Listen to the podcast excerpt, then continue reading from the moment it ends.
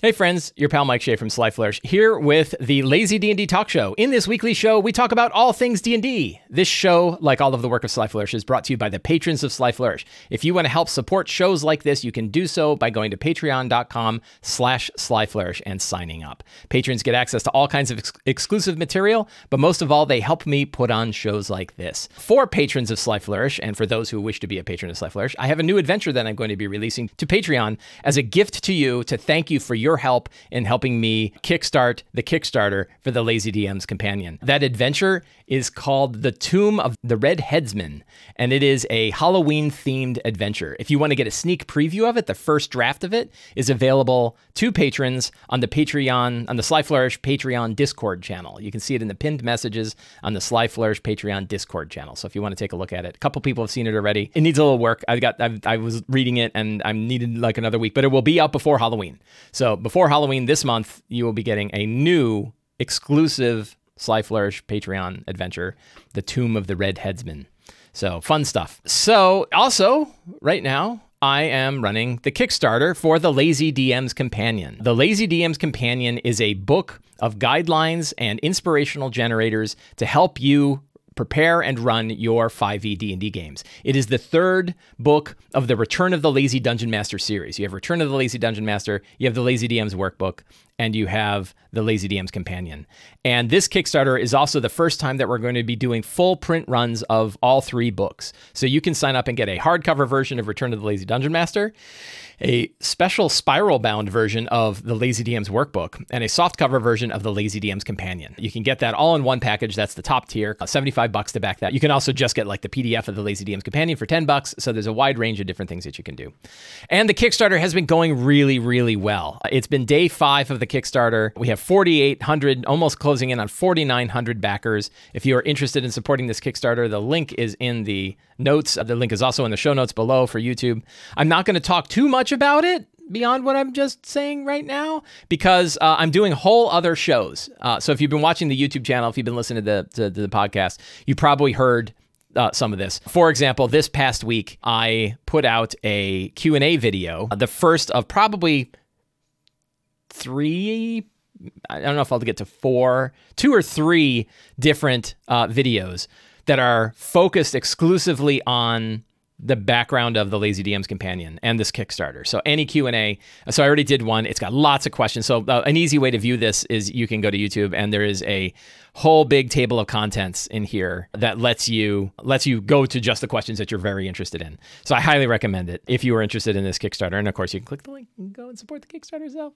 So we just put that out. But yeah, it's been it's been a great week. Fantastic support for the Kickstarter. Really, really outstanding. I'm I'm I'm I'm so excited for this.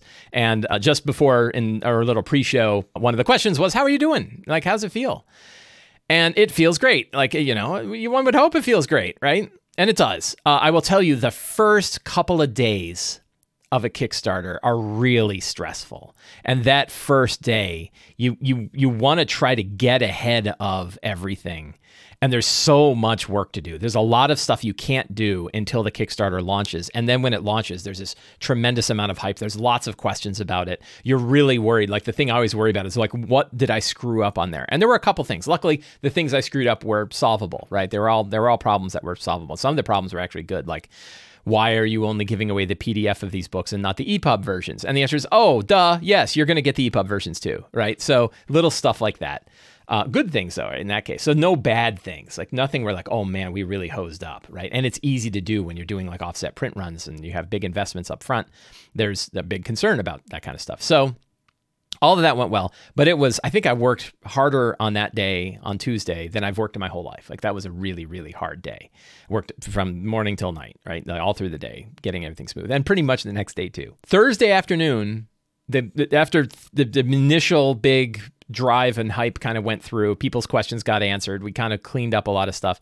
Thursday afternoon was the first day that I was like able to take a step back and relax and be like, wow, and just kind of sit back and enjoy what was going on. And that that really was helpful. And then yesterday was Saturday. Saturday I said I'm booking the whole day to just for self care, right? It's self care day.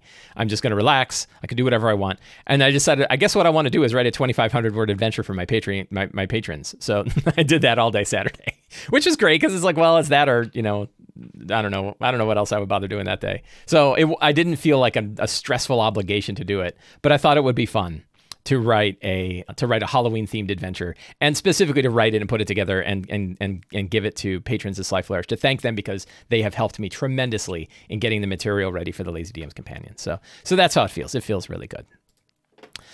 New core book. So speaking of all of this, speaking of the, the big news, of course, this got announced the same day as my last talk show. So it, the, the bad news is like I'm not in the you know i'm not on the zeitgeist right? I'm like there's a million videos. Oh let's talk about the next edition to dean. What does this mean right? There's a lot of videos. I have never been one to try to hit on break. I like news and i'm interested in it. And i certainly listen to other people's breaking news but like i don't feel like the value that i provide to the world is in providing is in providing news like like being the first one to talk about something that D&D does. I don't need that. I'm I'm fine without it. I would rather this is a long game with a long history. We're going to talk about this. A long game with a long history and it doesn't need you don't have to be up to the minute in order to enjoy this hobby, right? You can you can take this hobby slow and and it will be fine.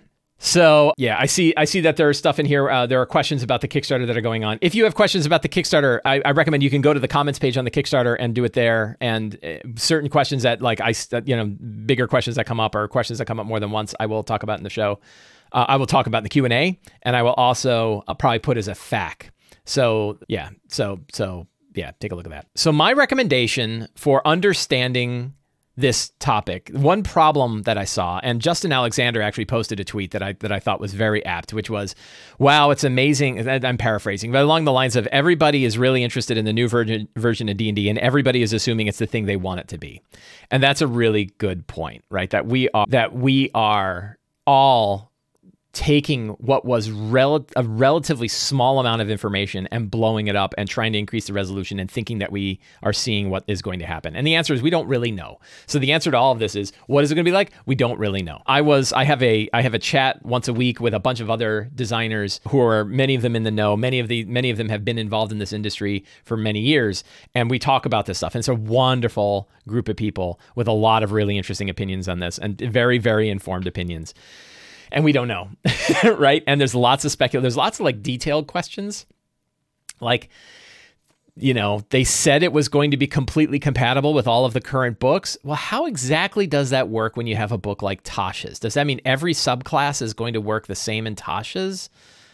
When you have the new builds, you know, like there's how does that work? There's lots of little detail bits, right? And there's a bunch of assumptions that we can make. There's a bunch of like sort of Bayesian analysis that we can do that kind of gives us a general idea of where we think we're going to go. But at one point in the conversation with my friends, I said, you know, there are five of us here in this chat who are trying to determine what's in the heads of five other people who are making these decisions. And one of the other people said, Yeah, and we don't actually know which five, right? It may be the designers, but it may be the marketing team. It may be other executives. We don't really know who's driving a lot of the decisions. And an example of where marketing can drive decisions is Baldur's Gate Descent into it was just I don't know if I don't know if this is true. It feels like it was just Descent into Avernus, and then the marketing team came forward and said, "Guess what you're going to do? You're going to put Baldur's Gate in there," and then they changed the entire adventure around. So that was one where design was driven. I feel like I don't know that this is true. It feels like kind of reverse engineering the book, it feels like marketing drove, dis- drove design decisions, which is a bummer, right? A bummer as far, as far as I'm concerned. So we don't necessarily know what that means about it. Is the marketing team actually the one behind driving forward with these books, or is this actually the designers got together and said, "Yes, we really want to do this"? I don't know, and is it a good idea? Who knows? So what I recommend instead of listening to all the pundits talk about it, including myself. First of all, I'll, I'll give some advice. I'm going to offer advice. First one is advice is BS right? We don't, you know, we don't know, right? And experts are terrible at predictions. There are Nobel Prizes given out to economists to talk about the fact that experts are terrible at predictions. So anytime you hear me or anyone else making a prediction about what this is going to be like, recall that we suck at predictions. It doesn't mean we're wrong all the time, but it means we're probably wrong as often as we're right, you know? So, you know, don't try to don't listen to predictions, you know, but but we can make some we can make some assumptions, right? And we can kind of think it through, and that's fine. I recommend so that's advice number one. Don't listen to advice and recall. I guess this is multiple pieces of advice. Uh, don't listen to advice and don't um, assume that people in the know have any idea what's going on unless they're actually the ones making the decisions about stuff. Like I, well, I would bet that if you listen to what the designers of D and D have to say about it, that they actually know what's going on because they're doing it, right?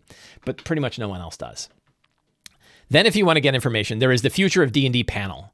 This was a panel that happened on September 27th, and this is a panel with four of the designers of D&D talking about what they meant. And they clearly were holding things back. They uh, they they said way more than I expected, right? I we we have another little chat channel that was kind of going on, and somebody said, "What do you expect?" And I said, "Meaningless platitudes, right? Or contentless platitudes is what I expect to hear for this hour."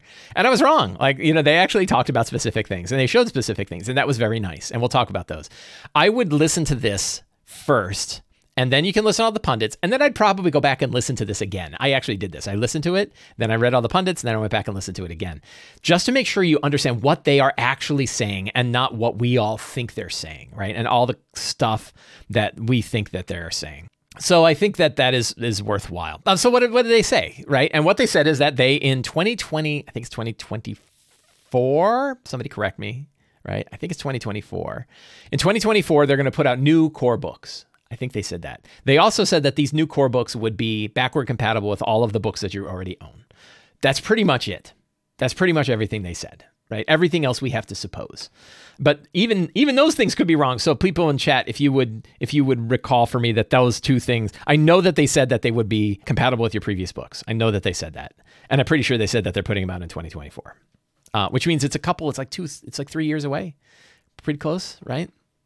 So that's that's all right. Yeah, that's what I thought they said. So so what does that mean? Well, you know, great, right? Not does it mean much? I don't know. Like there's lots of questions. I have lots of questions, right? And there's lots of detailed questions, but we won't really know. And I, and they're only going to say so much. I've got lots of questions like what you know as a de- as a designer, right? What about the SRD? Are they going to put out a new version of the SRD based on this? I hope so.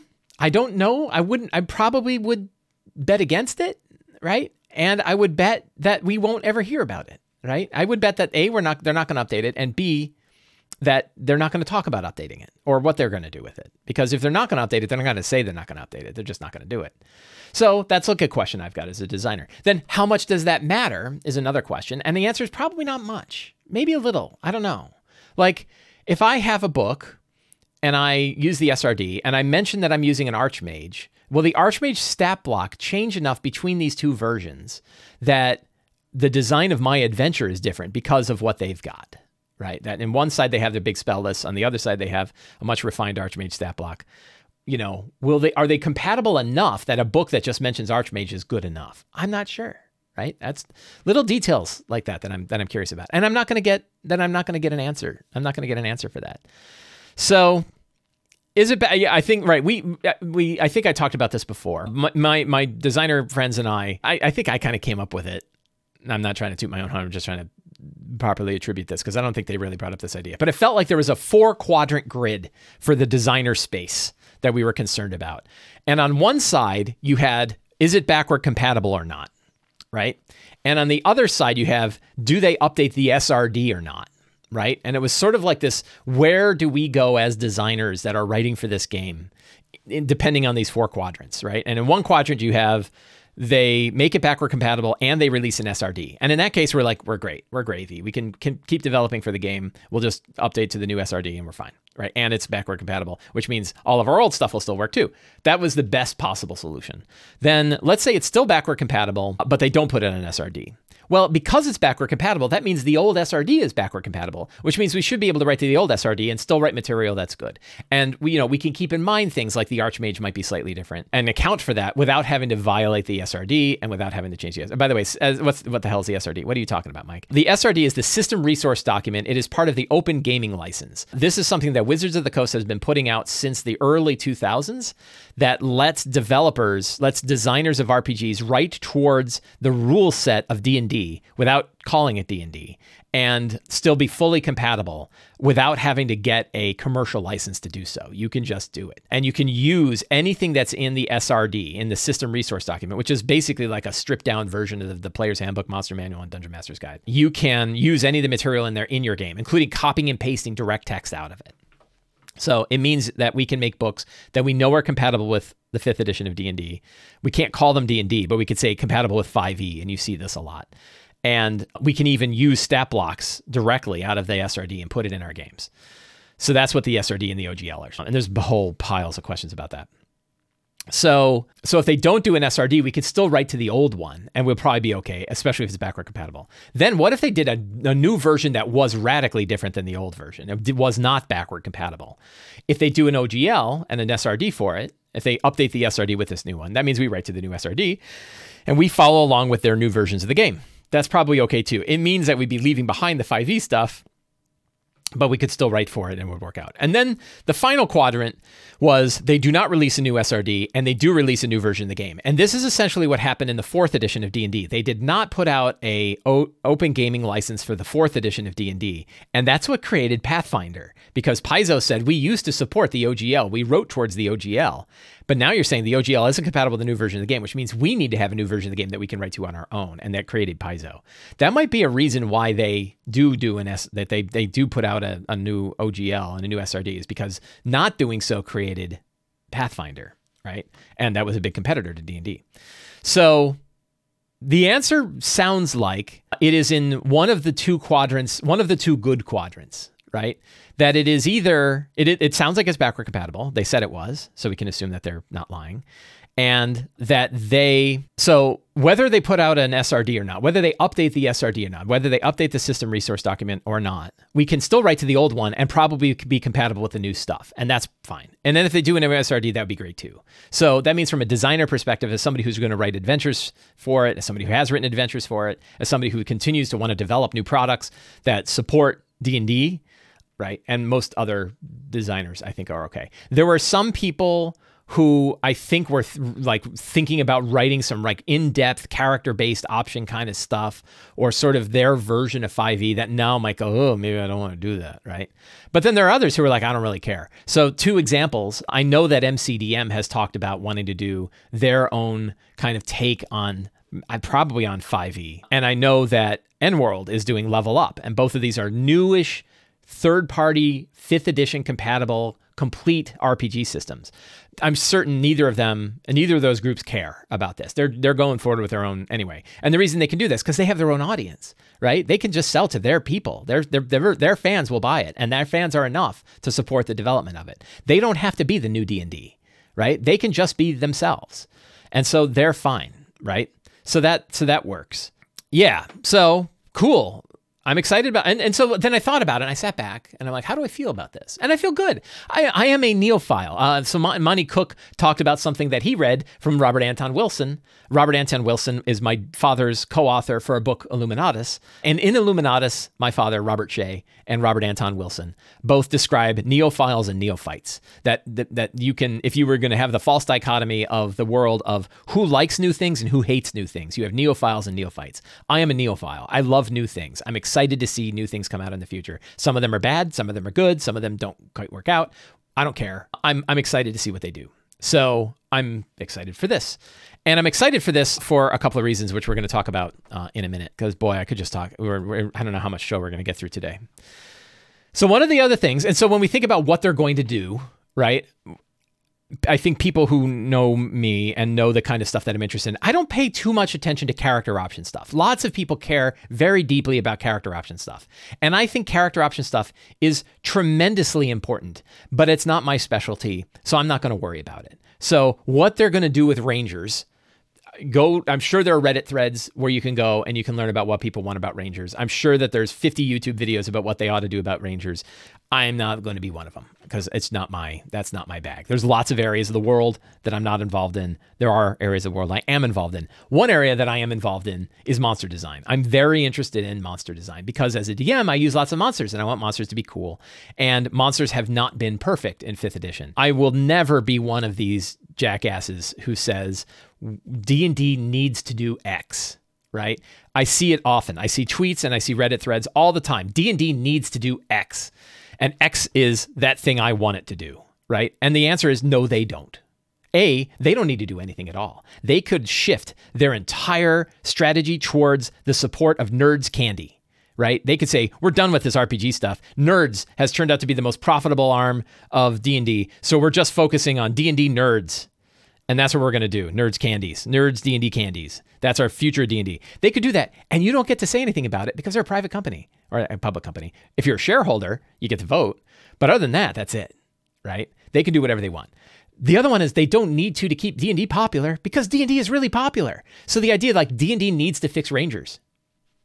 Nope. You know why? Because D&D is really popular and Rangers have been screwed up, and that's argue you could argue about that, since the beginning of fifth edition. So no, six years, it's doubled every two years. So anything you think they need to do, they don't need to do because it's been very successful thus far.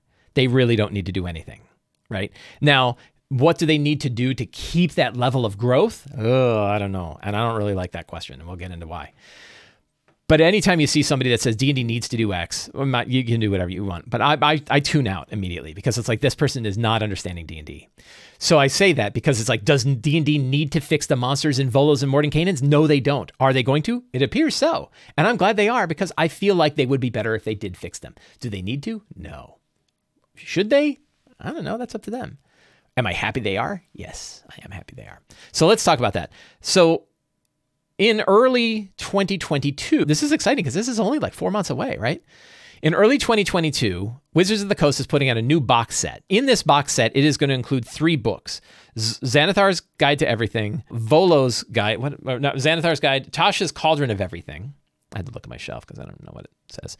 Tasha's Cauldron of Everything, and Mordenkainen's Guide to Monsters of the Multiverse. And it's coming in a big box set. It's going to be like 170 bucks or whatever. And the two of those three books are just reprints of the existing books, and the third book is Monsters of the Multiverse. Before we get into it, yeah, that that strategy sucks, right? I don't, I don't, I think that's lame. I think the idea that they're putting out the book, I think that the idea that they're putting out a new book that I desperately want, but I have to buy two books I already own in order to get it, kind of blows. That that said, I have a budget that I'm allowed to spend on this stuff, and I'm definitely buying it. Probably, I don't know that I would have to because I bet you D and D Beyond will update with the new monsters, but we'll talk about that God, we have so much to talk about. I don't know how we're going to get through everything. So that sucks. They should just put out the new book, and they could go ahead and put out all three books together. The idea that oh well, it will be out separately. It will be out separately later. Oh come on, right? What is that? Like that is so clearly like a, just a big cash grab. And do they need it? They have like five designers on a book that's gotten five times more popular. Give me a break, right? That blows. So come on right?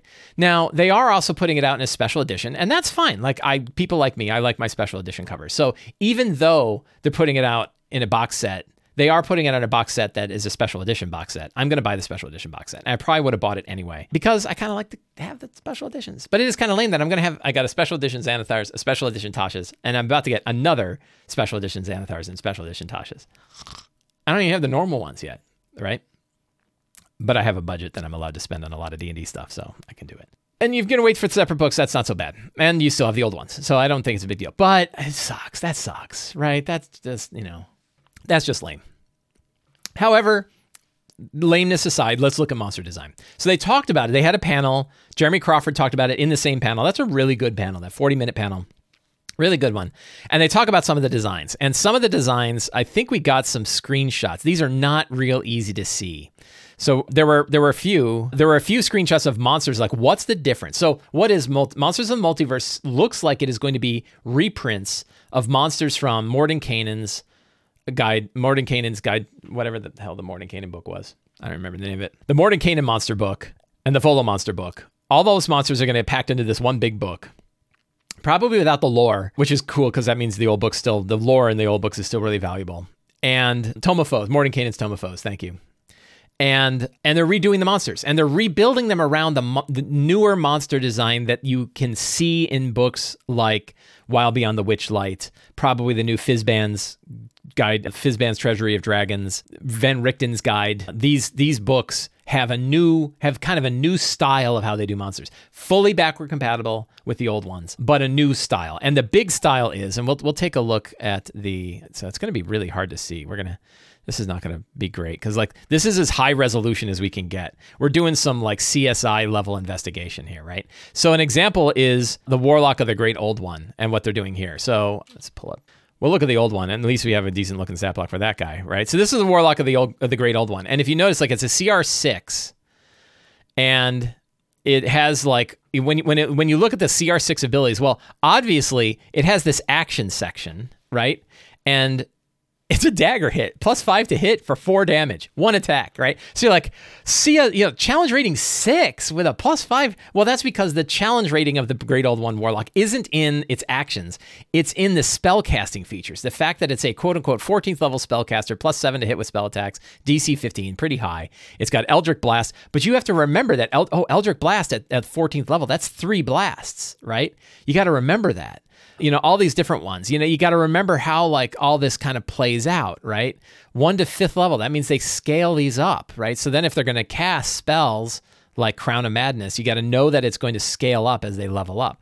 So there's all of the power of the great old one warlock is packed in these spells, which is fine when you're playing on D&D Beyond because you can say, oh, Vampiric Touch, let me go look at that. Okay, well, Vampiric Touch is third level spell. Ah, but it can increase, and because it can increase, that means it's actually not 3d6 necrotic. It would be 5d6 necrotic, right?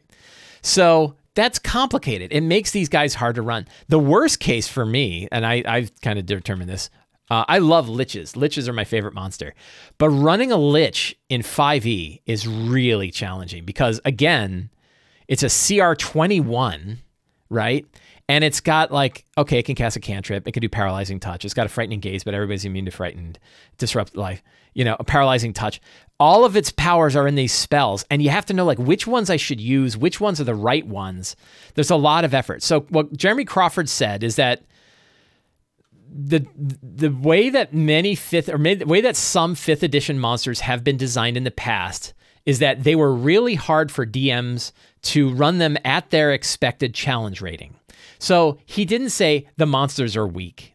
And I think some of them are weak. His argument is monsters are it's it's hard to run certain monsters at their challenge level. And he could be right. Like how good do you have to be to run a lich at CR 21 with all of these spells. Like it's really easy to like throw a disintegrate out there and miss the attack, and that is not a CR21's level of attack, right? I I cast power word kill from a lich, and I forgot that the guy had 105 hit points. It didn't work at all. There's a whole action and a ninth level spell slot missed because I wasn't paying attention as a player or as a DM, right? So the, the there there are examples of monsters. This monster is just too hard to run. So they're talking about how they're going to take a monster like that. What did I just do? I just screwed everything up. Is that better? Yeah. And I'm, you know, I'm not responsible for the fact. I, I apologize, but I am not responsible for the fact that, is, that this is all crazy blurry because you can't really see it, right? But we could kind of read a little. The problem is this is a screenshot from a YouTube video, right? So the resolution blows. Same CR level, same hit points, a lot of it. Whispering Aura is still there, the same Whispering Aura that the other Warlock had. But now instead, it has the spellcasting features, right? It's got a bunch of spellcasting features down here.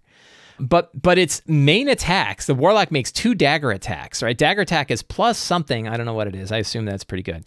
Plus something to hit, five damage plus ten psychic damage per hit, and it's either a melee or ranged attack. It can either do it can stab you or it can throw a dagger, and it can do it twice. Um, Hercab says, I believe you can find better quality pictures on Twitter. If you can find one and you can paste it here, I will certainly pull it up. But what they essentially did is they made the actions of the Warlock now up to par with the challenge rating of the monster.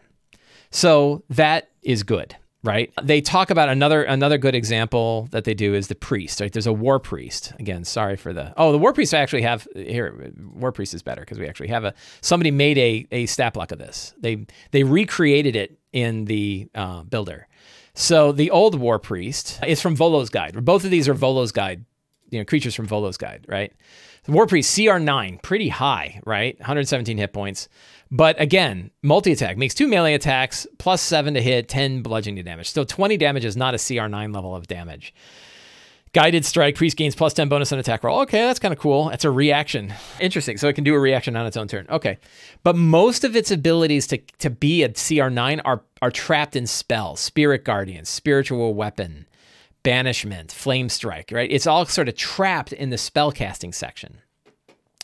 So their new design, same hit points, a lot of the same stuff, multi attack, two maul attacks, great. This time it does plus seven to hit, one target, 10 bludgeoning damage, plus 10 radiant.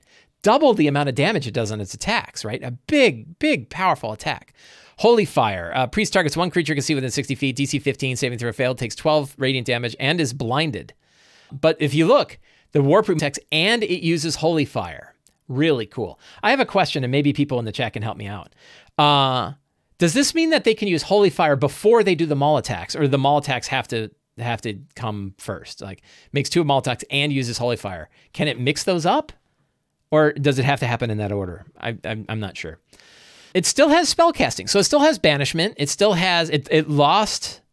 It still has flame strike. It still has it. It lost spirit guardians and spirit weapon, which is probably okay because those are kind of hard to drop in there. It has a healing light, so it can actually heal allies. Right, priest or one creature of his choice regains 12 hit points. Healing light recharges four or six bonus action, so it can do a lot of stuff and around. Look at the size of the stat block, way smaller. Right, so yeah, uh, so I like the stat block design intent. Uh, reduces friction. Yes, depends on how much players have annoyed you with the session. Yeah, right. So I would probably, because I'm a dick, I would probably do Holy Fire first. hit him with Holy Fire, blind them, and then you hit him with the maul attacks, and you get advantage on the attacks, and then you're doing 40 points and advantage. And if you crit, it's a boatload more hit points. This makes the War Priest really, really scary, right? Really good. CR9, that's a solid CR9, and it's not hard to run. So these are the kinds of things that they showed as examples of new monster design that is in Monsters of the Multiverse. Now, of course, that also means that's likely the new monster design they are considering for the new core books. So from that, we can dissect where they're going. And that pleases me. It pleases me in a couple of ways. One is I like the new design and I'm happy with it. And so I will be interested to see where they go uh, with the new monster book, both the new one, and I, am happy they're redoing Volos and Mordenkainen's because those monsters needed a lot of help. I was disappointed with the monsters. I love the lore in those books, but the monsters, like, I don't really use them because they're kind of a pain in the ass.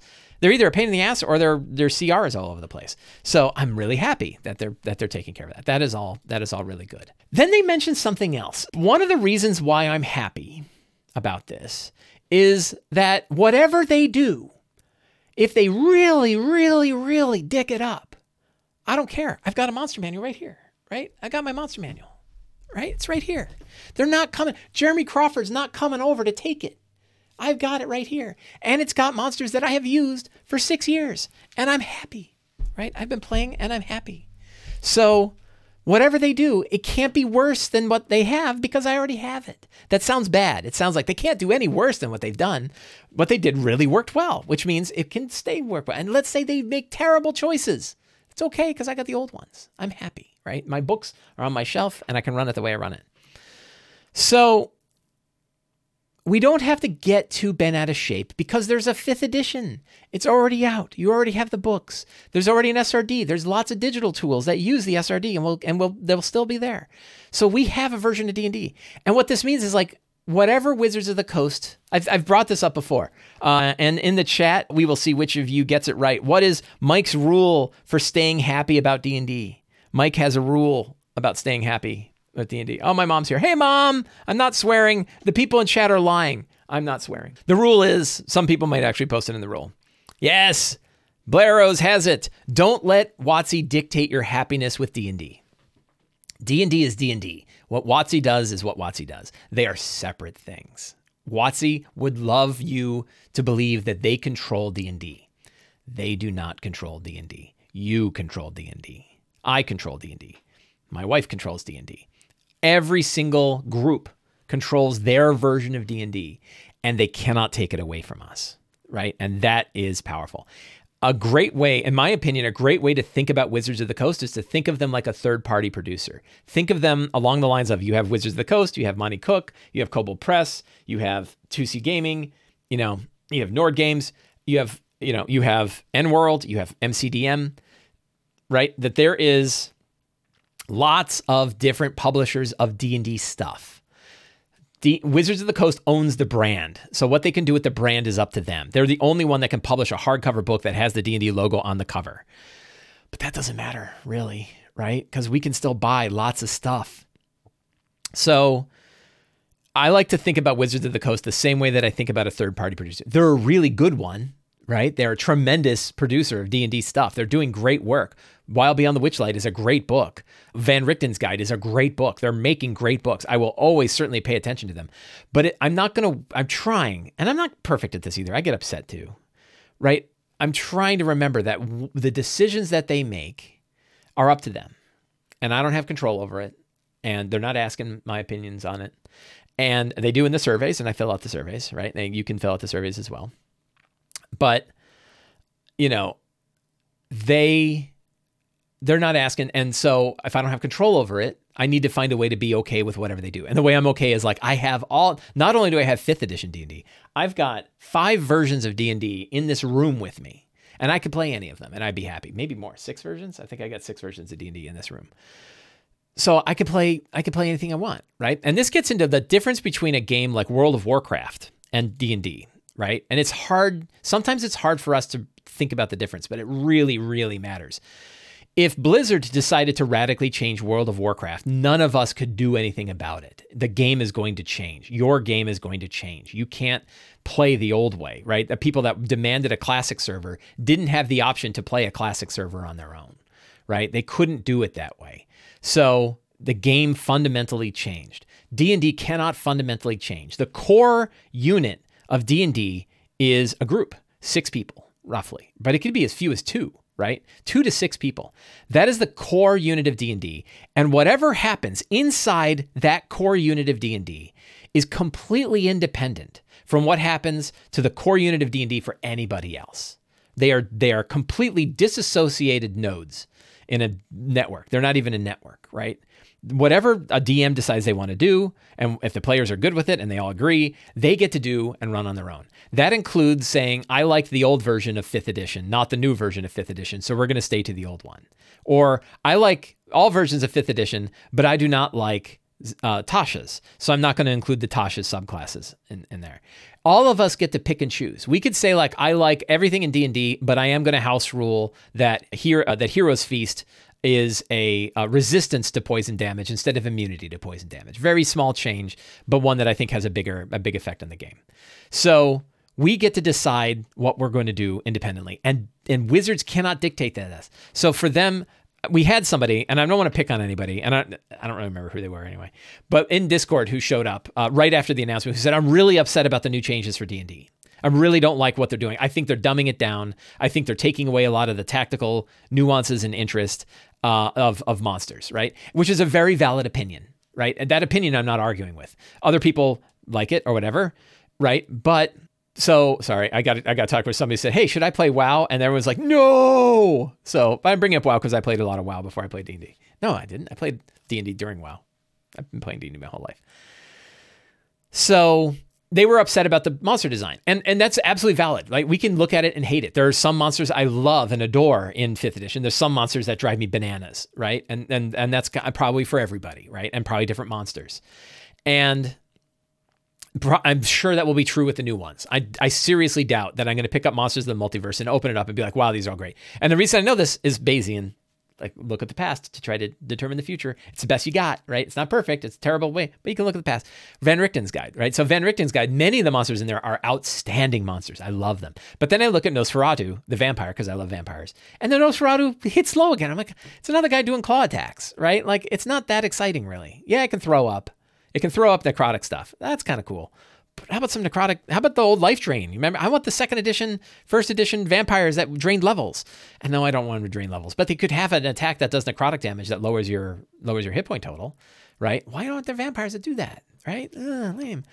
So, so there are monsters in the past that I'm not crazy about that they just did, right? And then there are monsters that are outstanding.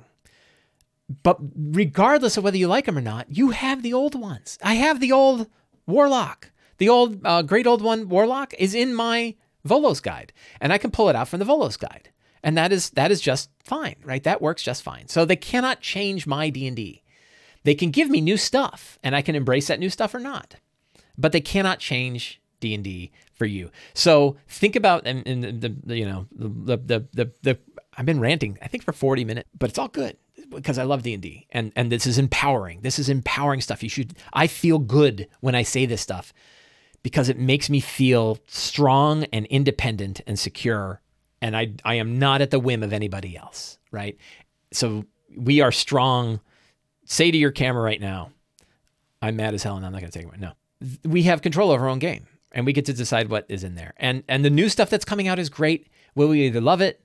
We may love, probably we'll love some of it. Probably we won't love some of it, but it's probably going to be great, right? And in the meantime, we got new stuff. We still have all the old stuff. It's not going away, and we have new stuff. Why is that bad, right? That's great.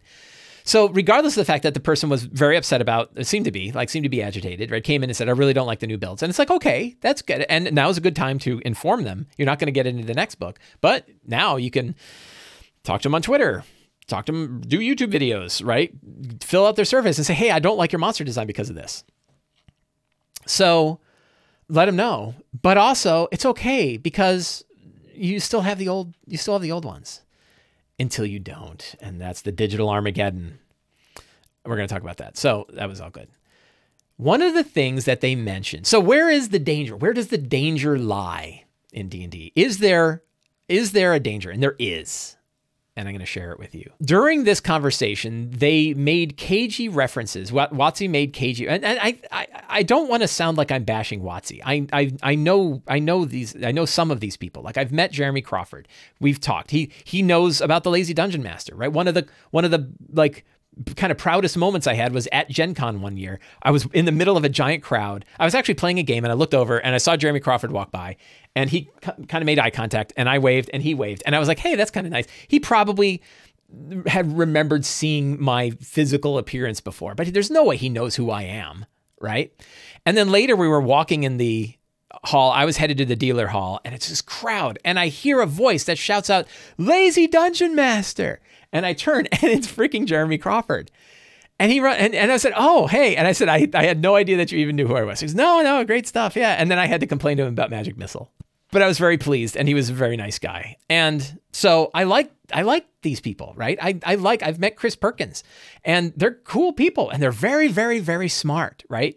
They're also in a company and I don't trust companies, right? And and again, you get into like there's a lot of things going on in companies, a lot of things we don't see, and a lot of pressure coming from different areas. And it doesn't mean that great people like Dan Dillon, who I know, Chris Perkins, who I know, Jeremy Crawford, that I know, you know, I mean, they're not like friends of mine, but I know them, right? I've talked to them. We've talked about D and D. They're, you know, all this stuff. They're great people. That doesn't mean there aren't pressures coming in from different sides that are going to change things. And those pressures could be time. Those pressures could be delays in process or process issues, right? Like when I look at Descent or um, Descent into Avernus, and I look at Rime of the Frostmaiden, I've been very critical of both of these adventures. And it's not because I think people are dumb or they that they're bad people that that made choices that were bad.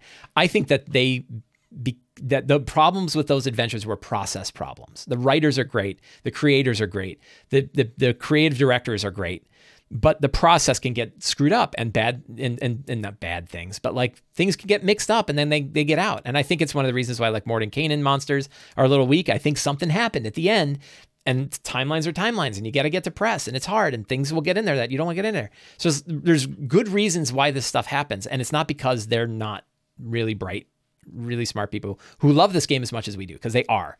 You, you can definitely see it when they're talking about it. I've seen it when I've talked to them one on one they love D&D as much as we love D&D.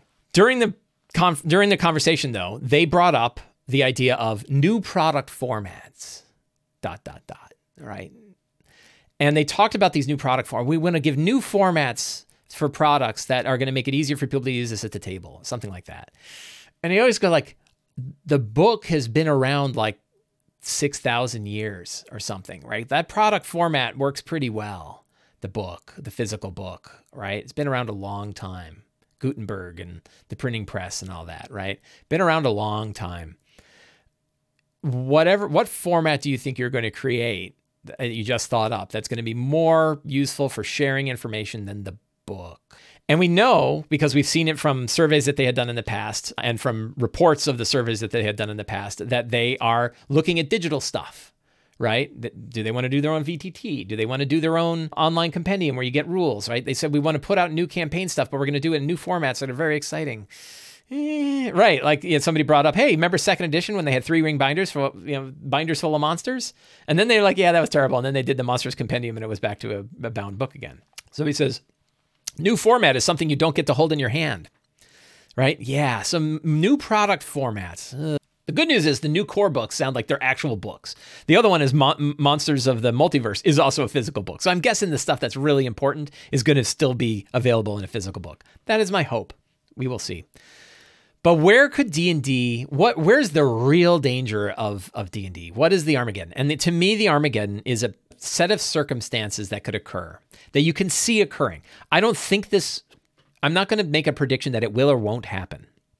But it's a poss- I think it's safe, safe to say this is a possibility. And the possibility is that the hubris of Hasbro and the the hubris of Wizards of the Coast takes hold. That the game is really popular. That they attribute to skill what is actually better attributed to luck. And they say, you know what we can do? We're so good at doing this. We're also really good at doing anything. We could be tennis pros. So what we're also going to do is we're probably could be really good at digital stuff, right? So we're going to, you know, when marketing people and business people see that they're get, that they are getting 70 cents on the dollar for players handbooks that are sold D&D Beyond. I don't know if that's the actual amount, but let's say it is. Let's say it's 70 cents on the dollar, right? That they don't see it as gaining 8 80 or 70 cents on the dollar. They see it as losing 30 30 cents on the dollar, right? They're like we should be selling 100%. We should have our own digital thing right? So then they decide, you know what we're going to do? We're going to make Gleemax 2.0 because Gleemax was such a monstrous hit, right? We're going to do new Gleemax, and we're really good. We're Wiz- we're Wizard of the Coast. We're the number one producer of RPGs. We're really good. We're so good at, our, at this. We're probably going to be good at this too. So then they try to make a digital version of D&D, which on its own wouldn't be so bad. But they also control the licenses. And they can say, as part of our digital holdings, we're going to stop producing digital content on Roll20 and on Fantasy Grounds and on D&D Beyond. D&D Beyond in particular will end, I, I, I assume, if they lost the license to D&D to D&D for D&D Beyond, that is the end of that tool, right? Possibly. They might hedge and say, we're, we're going to let you keep the licenses for all the existing stuff, but not anything new. So if you want the monsters, the multiverse monsters, you got to come to Gleemax 2.0. If you want to, if you want any of the new core books, that's going to be in our system, not on their system. And then it it atrophies, right? And now we're pissed off because we're like, I've got all my stuff there, but I want the new stuff mixed with the old. I don't want to have to go to two different places, right? So to me, what that would end up doing, and then and then what Wizards thinks is everybody will just move over. Oh, we'll leave Roll Twenty, we'll leave D&D Beyond Fantasy Grounds. We're all going to go to the Wizards one. It's going to be great. Everybody's going to come over here, and it's going to be awesome. And it's going to be this perfect system. It's going to have phone and tablets and VR, and it's going to be awesome, right? And and the reality is, no, you're just going to fracture the market, right? You're going to get some people. You're probably going to get a lot of people. You're probably going to make a profit, but your tool's also probably going to suck at first because all tools suck at first, right? Some tools never get out of sucking, right? And and also you're a book publisher, right? You know, and we have a long history of wizards trying to do digital tools and not being very successful at it. So, you know, so you have this problem where they're going to shatter. So they're, they're going to bring some audience over there. Now you've got eight tools, right? And now you got, well, I got my D&D Beyond subscription, but that's the old stuff and I want the new stuff, but I can only get the new stuff there, but I want to buy all my old books and the new thing, right? And you, you create problems. And then, you know, people are going to say, ah, forget it. I think I'll just play level up you know, or I'll just go back and play. Matt Colville's been playing a lot of fourth edition. I guess I'll go play some fourth edition, right? So there's a lot of you can shatter the market because of that, right? And part of this is we, in my opinion, we've become far too dependent upon D and D Beyond. It's a great tool, and we love it because it's so easy to use. I use it every time I play D and. I use it. I do it on the show. I do it on the prep show. I love it, right? It's great but I think we're becoming pretty dependent upon it. And I think that if there's some kind of circumstance, if this digital Armageddon comes comes to light and Wizards pulls licenses, to me the, the Armageddon is when Wizards starts pulling licenses of, of D&D from existing systems or they no longer put out new stuff. There was actually a long period of time before D&D Beyond announced that they would have Tasha's rules in it right? And and and I think it feels like something happened in the background because there had been no reason. They we knew Tasha's was happening, but it was months before D&D Beyond said, "Oh, we're going to have it over here." And I wondered if it was some kind of weird rene- renegotiation in the back. And I wondered, like, is this going to be the time where they don't put the product out there? And what does it mean if they don't put Tasha's on D&D Beyond? Right? What does it mean if they do that? What does it mean if they don't put the new core books on D&D Beyond? What happens then? Because some people say, "Forget it. I already bought the books on D&D Beyond. I'm staying with fifth. I'm staying with the old fifth. I'm not going to do the new fifth." Right? Because I like it on this. That might happen. Well, now you've got this fractured market right? And that could be a real problem for Wizards. But guess what? It doesn't matter to us because we still have the books, right? The physical books are still there. We cannot trust that our digital tools are going to be around forever, right? There are a lot, and the other good news is there's lots of good digital tools out there. Lion's Den on the iPhone makes some really outstanding digital tools. So there's lots of different things that you can do. So this to me is probably the most potentially damaging thing to the D&D marketplace and the D&D brand would be Wizards trying to pull licenses or no longer extending licenses to third parties for digital products because so many people are are are dependent on those third party products and it will be a real problem. So, we'll see.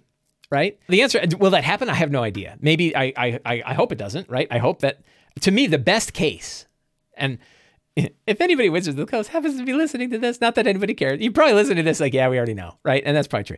But if you happen to be listening to this, to me, the best case, the thing that would make me very happy is Wizards can go ahead and try their digital tools and put that out there. And they should continue to put products out on other third party licenses as well, including D&D Beyond, Roll20, and Fantasy Grounds.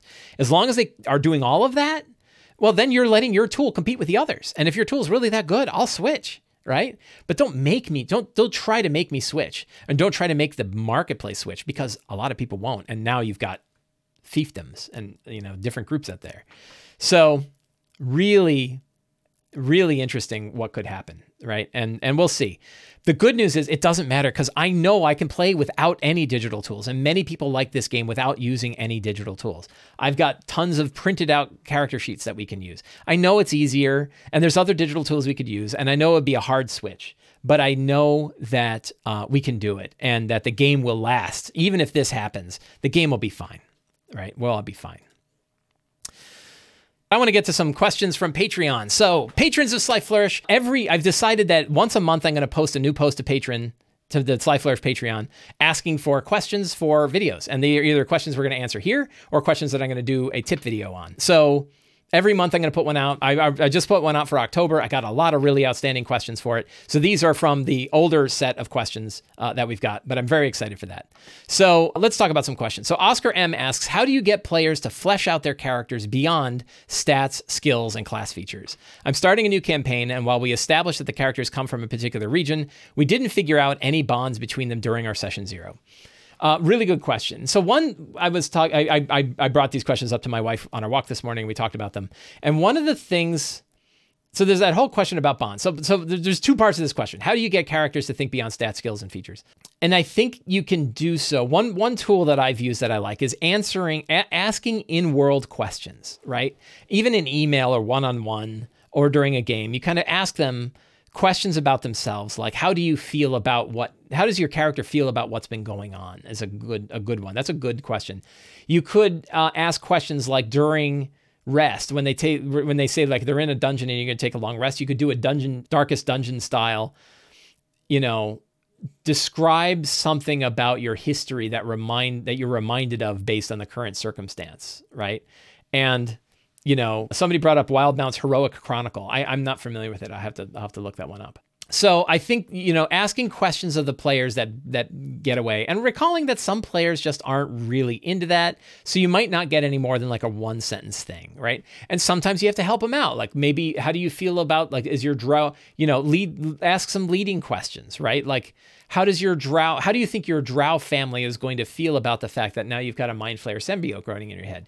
Do you think that they're going to be interested in using you as a weapon? Do you think that they'll see you as a threat and try to kill you?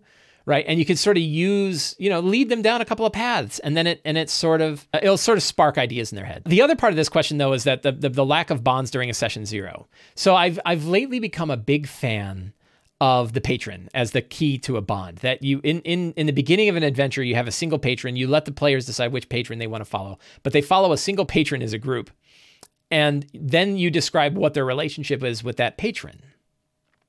So then they describe what the relationship is with that patron.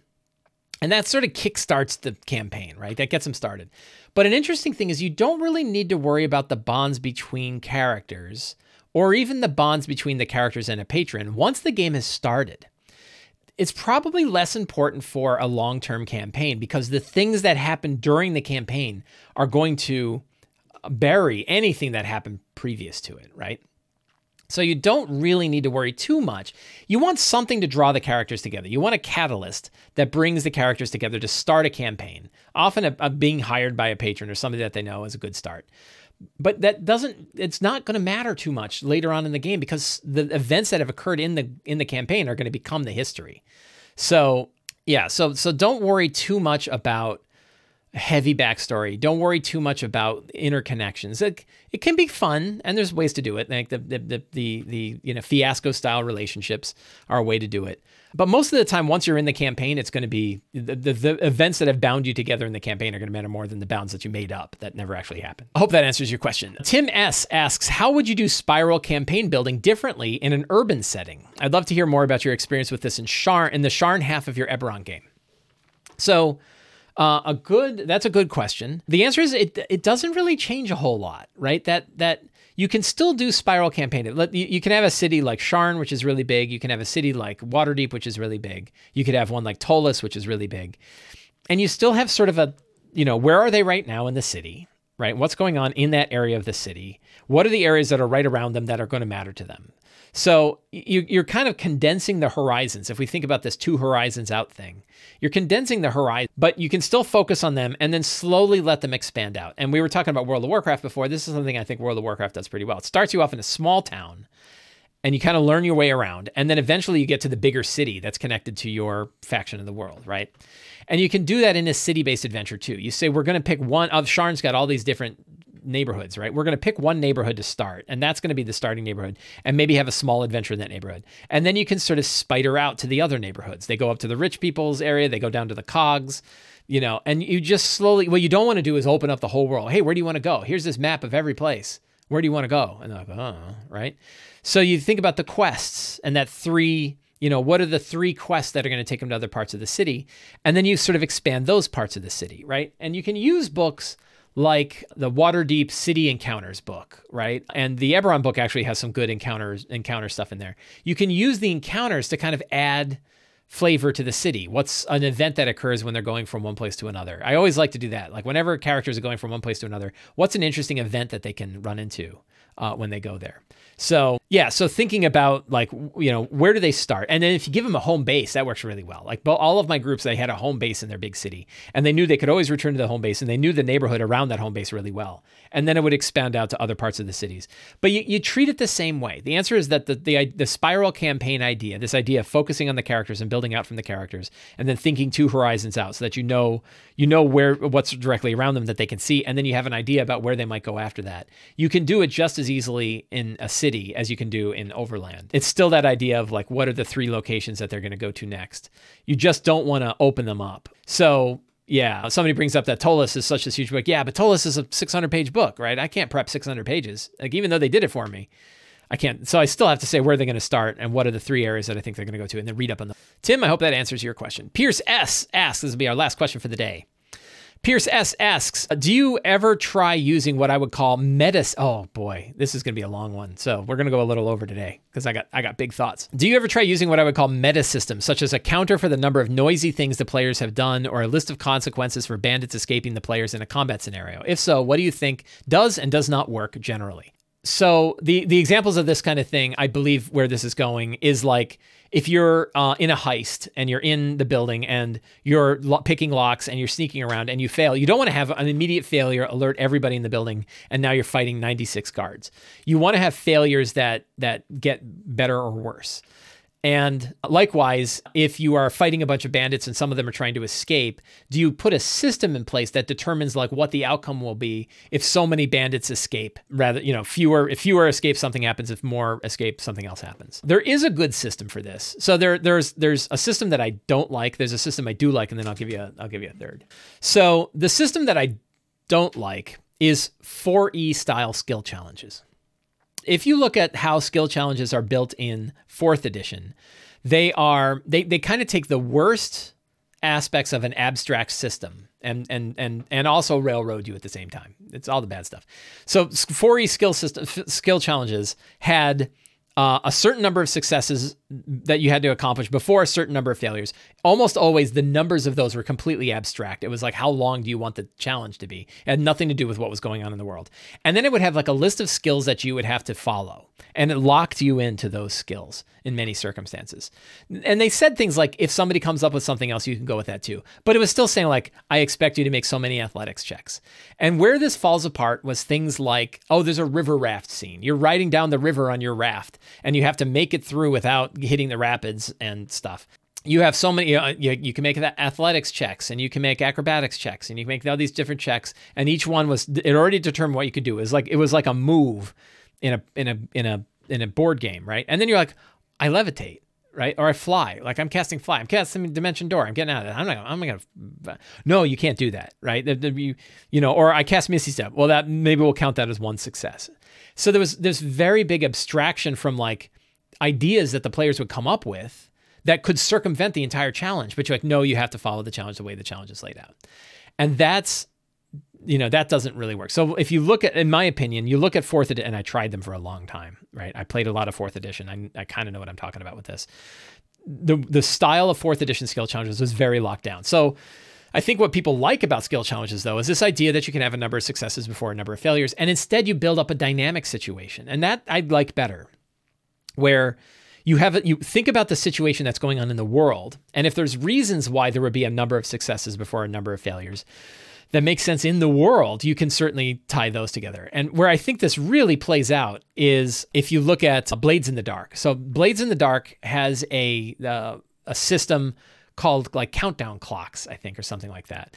And essentially, you draw a circle and you divide it into a number of parts. It could be two parts, or four parts, or six parts, or eight parts. And yeah, timers, right? And an, you, you can have one. So an example would be, and, and you can have multiple timers. You could have, we need to accomplish a thing, and it takes us so much work to accomplish it before this other thing happens, right? And a, a complicated one would be you broke into a royal manor and you're trying to collect evidence to prove that the head of the manor is actually a member of a secret cult. And you need to gather enough evidence to be able to get this. And you're, not any one piece of evidence is going to be enough but you need a bunch. So let's say you need eight pieces of evidence to prove this. You got to sneak into rooms, you got to pick locks, you got to open up drawers, you got to pick up, you maybe interrogate people, but you got to get pieces of evidence. And you have to do that before this eight step clock. The number of failures you have in this eight step clock show that the guards are becoming more aware of your presence. And if you if you hit all eight, that means the whole place is aware that you're there right? So those are good ways to kind of track successes and failures, and you can you can change those up. You can have only one, like you just you, you know, this thing is you're trying to get through, and the only one we're actually tracking is whether or not the guards are going to be alerted. So you might say you have basically four chances to, for the guards not to be alerted, right? And then and then accomplish whatever goal you have. So that works too. But I'll give you another one, which is like Instead of a subsystem, recall that your brain is a tremendous simulator of virtual worlds. We are really good at building virtual worlds in our head. It's one of the few things, the few things, it's one of the things our brains are tremendous at. Quantitative stuff our brains aren't really great at, so I gotta write stuff down, right? But but qualitative sort of fuzzy fiction, simulation of worlds, we're really good at it. Everybody's really good at it. Some people simulate worlds and think it's the real one. So, in that circumstance, rather than having a system, think about the system you should be thinking about is the way it is in the world, right? What's really going on in the world? Why are the guards not responding right away? How quickly can the guard, guards respond, right? Keep that in your simulated world in your head. And then think about what the characters need to do. And the characters are going to uh, tell you, they're going to give you ideas, and you can bring those ideas into your simulated world and then think about what happens.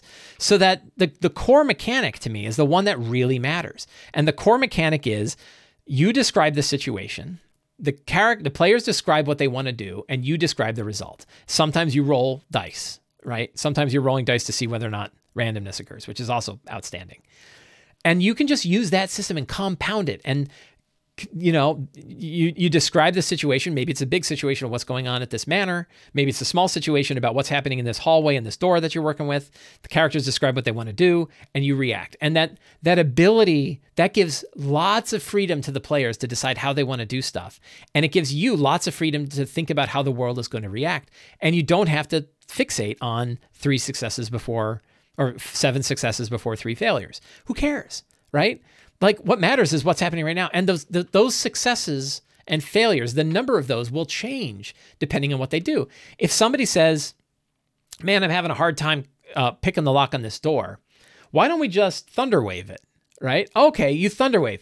Well, thunderwave. That's one check mark on the guards getting alerted. No, you blew up half a house. All of the guards are now aware. They're all coming for you. And and the players might say, you know, we could spend four hours dorking around in this manor, trying to get into this guy's secret room to prove that he's a cultist. Or we could just blow the door open with Thunderwave, grab his tome, and teleport out the window and not care at all about whether the guards are following us. And you're like, yeah, that sounds good, right? That is you, you the things that they bring to you, the ideas that they bring to you will shift those dials around. So when we fixate too much on these like number of successes before number of failures, or these are the only actions that you're allowed to take. My wife told me about a game that she just played in recently where it was a chase. And she said the, the DM brought up the rules of the chase. This is a published adventure, I guess. Brought up the rules of the chase and said, like, you can move. If you choose to dash, you're going to take a level of exhaustion. And they're like, why? I can dash every other time. Why is now a level of exhaustion? Well, that's that's the way it goes. What about Dimension Door? Can we Dimension Door and skip? All? No, you can't use Dimension Door. How about Misty Step? Can we? No, you can't use Misty Step. Can we just not do it like and just let them get away well you can but then the adventure's over it's like seriously like there's you know you you must do this one thing it was the worst form of railroading right and and and my wife loves most games that she plays and she's like that sucked right so like yeah, Dragon Heist, right? Dragon Heist had the example, and that's why I have a whole recommendation about how to run the chase in Dragon Heist, not as a chase, but as an investigation. And now you got lots of room for things to go different ways, and lots of uh, agency for the players to do it. So I believe you can Misty Step in Dimension Door. Well, I believe that the DM, when my wife asked and it said, "Can we Misty Step?" they said, "No, you cannot." Right? You you you you do not have things are moving too quickly for you to be able to use these tools that you would totally want to use. Thus, that's my rant about subsystems. I generally am not a fan of subsystems. Players already have they already understand the mechanics of D&D. They already have all of these different tools. Every spell is a subsystem, every action is a subsystem. They already have a bunch of stuff they can do. Instead of coming up with a new system, use the core mechanic. Stick to the core mechanic. Describe the situation. First build the situation in your head. Have a good understanding. Pre pre-plan, prep your situation to understand what it's like. Describe that situation to the players. Let them choose the actions that they want to choose narrate the results. If the actions that they're choosing have results that are either that are that are, you know, have random occurrences, then you do rolls, right? And then you get to see what happens based on that. So that is my rant on subsystems. With that, we are going to end today's episode of the Lazy D&D Talk Show. I want to thank all of you for spending all this time with me, hanging out. It's been great fun to talk about the future of D&D, talk about what's going on, to answer these questions on Patreon. Really appreciate it. If you want to help me out and support the show, you can do so in four different ways. One, you can subscribe to the Sly Flourish newsletter. Two, you can subscribe to my videos on YouTube. Three, you can become a patron of Sly Flourish by going to patreon.com slash Sly Flourish and signing up. And four, you can support my current Kickstarter for the Lazy DM's Companion. All of the links for this are in the show notes below. I want to thank you very much. Have a great day, and let's get out there and, and play some D&D.